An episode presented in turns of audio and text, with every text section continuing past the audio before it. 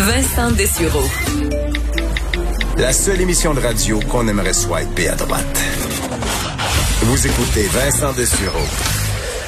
Je vous disais euh, qu'on allait vous faire un suivi dès qu'on a plus d'informations sur la situation à Beyrouth. Euh, on, on, avait des questionnements sur les causes. Euh, peut-être une autre piste de, de, réponse. Dans les dernières minutes, on apprend que le directeur général de la Sûreté générale de bon sur place à Beyrouth, Abbas Ibrahim, a indiqué que selon certaines informations, les explosions qui étaient peut-être dues à des matières explosives confisquées depuis des années.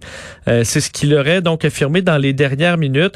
Ajoute que l'enquête est en cours pour déterminer la nature exacte de l'incident, mais ça va dans le même sens que un peu ce qu'on avait, c'est-à-dire euh, probablement pas un geste délibéré ou une, une attaque comme on aurait pu euh, penser, du moins pour les euh, pour les Libanais sur place qui en ont vu d'autres. Alors des matières explosives confisquées depuis des années qui étaient donc dans un entrepôt.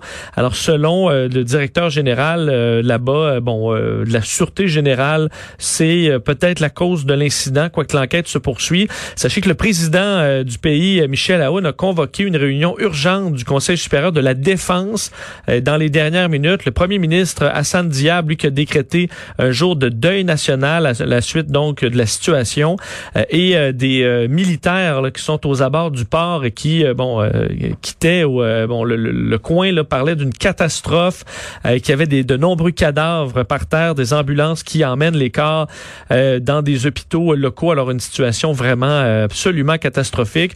Euh, on décrit vraiment l'explosion comme un tremblement de terre carrément et une énorme déflagration qui sont allés casser les vitres d'une carrément d'une grande partie de la ville.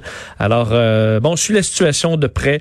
Euh, pas de bilan précis. Là, on parlait de quelques dizaines de blessés officiellement. Alors évidemment, le bilan qui devrait s'alourdir pas mal vu les images assez terrifiantes qui nous proviennent de Beyrouth.